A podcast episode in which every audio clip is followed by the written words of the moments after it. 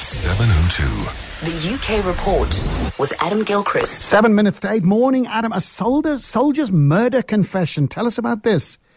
Morning, John. Yes, what we have here is an ex-Special Forces soldier investigated, now we know, for admitting that he killed three wounded Iraqi soldiers. This is a case going back thirteen years, and essentially this S A S sergeant, or former S A S sergeant Colin Maclachlan, has confessed in a book that while serving in Iraq thirteen years ago, he carried out, as he put it, mercy killings, putting to death three enemy soldiers who he says were dying in agony and pleading with them to, to end their misery and put them out of... Uh, out of uh, put them to death.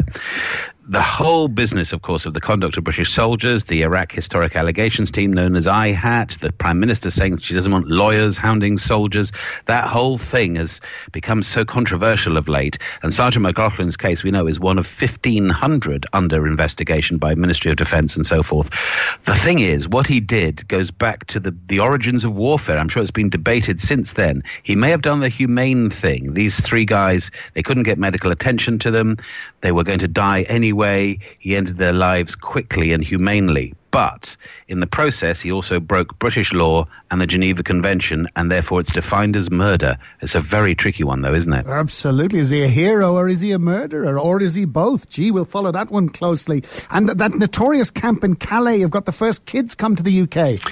Yeah, the first six young teenagers, five Syrians and an Afghan, and their smiles were just lovely. I mean, you know, they get painted in such a bad light sometimes, migrants and refugees, and, and you know, our Brexit vote was kind of fueled by people thinking that they were coming over here, and people used such emotive words about swarms and floods and so forth. And you see the smiles of these six young teenagers who are going to be reunited with relatives already in Britain. And you think, why has it taken so long? And yet, that's only six. The jungle camp on the French side of the English Channel, we know it's going to close, possibly even as soon as next week. What the French will do with the ten thousand migrants and refugees who are there is kind of their business, apart from the fact that there's an awful lot of the ten thousand who want to come to Britain. So six have come, ten more today, we believe, ten more tomorrow. I mean, these are drops in a human ocean, but nonetheless, uh, we can't, uh, it seems, as a country, open up our gates and say, everyone come in. And yet at the same time, what happens to those people? It's a it's a really tricky one, but at least we're doing the right thing by the children, it feels like. Absolutely. And, and traffic is a massive issue here. It is with you as well, Adam. Oh, well, yeah, you may have some sympathy, but I doubt it. you, may, you may just be thankful it's not quite as bad. I don't know. Congestion, anyway, in Britain has gone up by forty percent in four years. According to the latest official figures, the average British driver spent one hundred one hours in traffic jams last year. I have to say, I think that's diluted. Outside of London, you think, well, one hundred one hours spread across a year, that's not too bad at all. In London, it's far worse.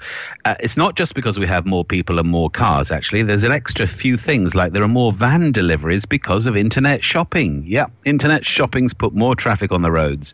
There's a squeeze because we have more cycle and bus lanes, so in theory it's more orderly for some, but of course less orderly for the cars and the vans and the trucks. Badly planned roadworks is another one. More minicabs, actually, because of Uber and the like and the competitors.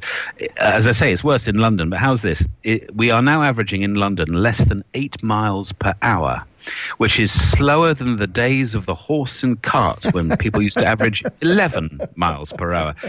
Happy days, those were, apart from the huge mounds of horse dung, happy yes. days. And, of course, you don't even have minibus taxis. Wait till you see them when you come over here, Adam. Adam Gilchrist from the U K.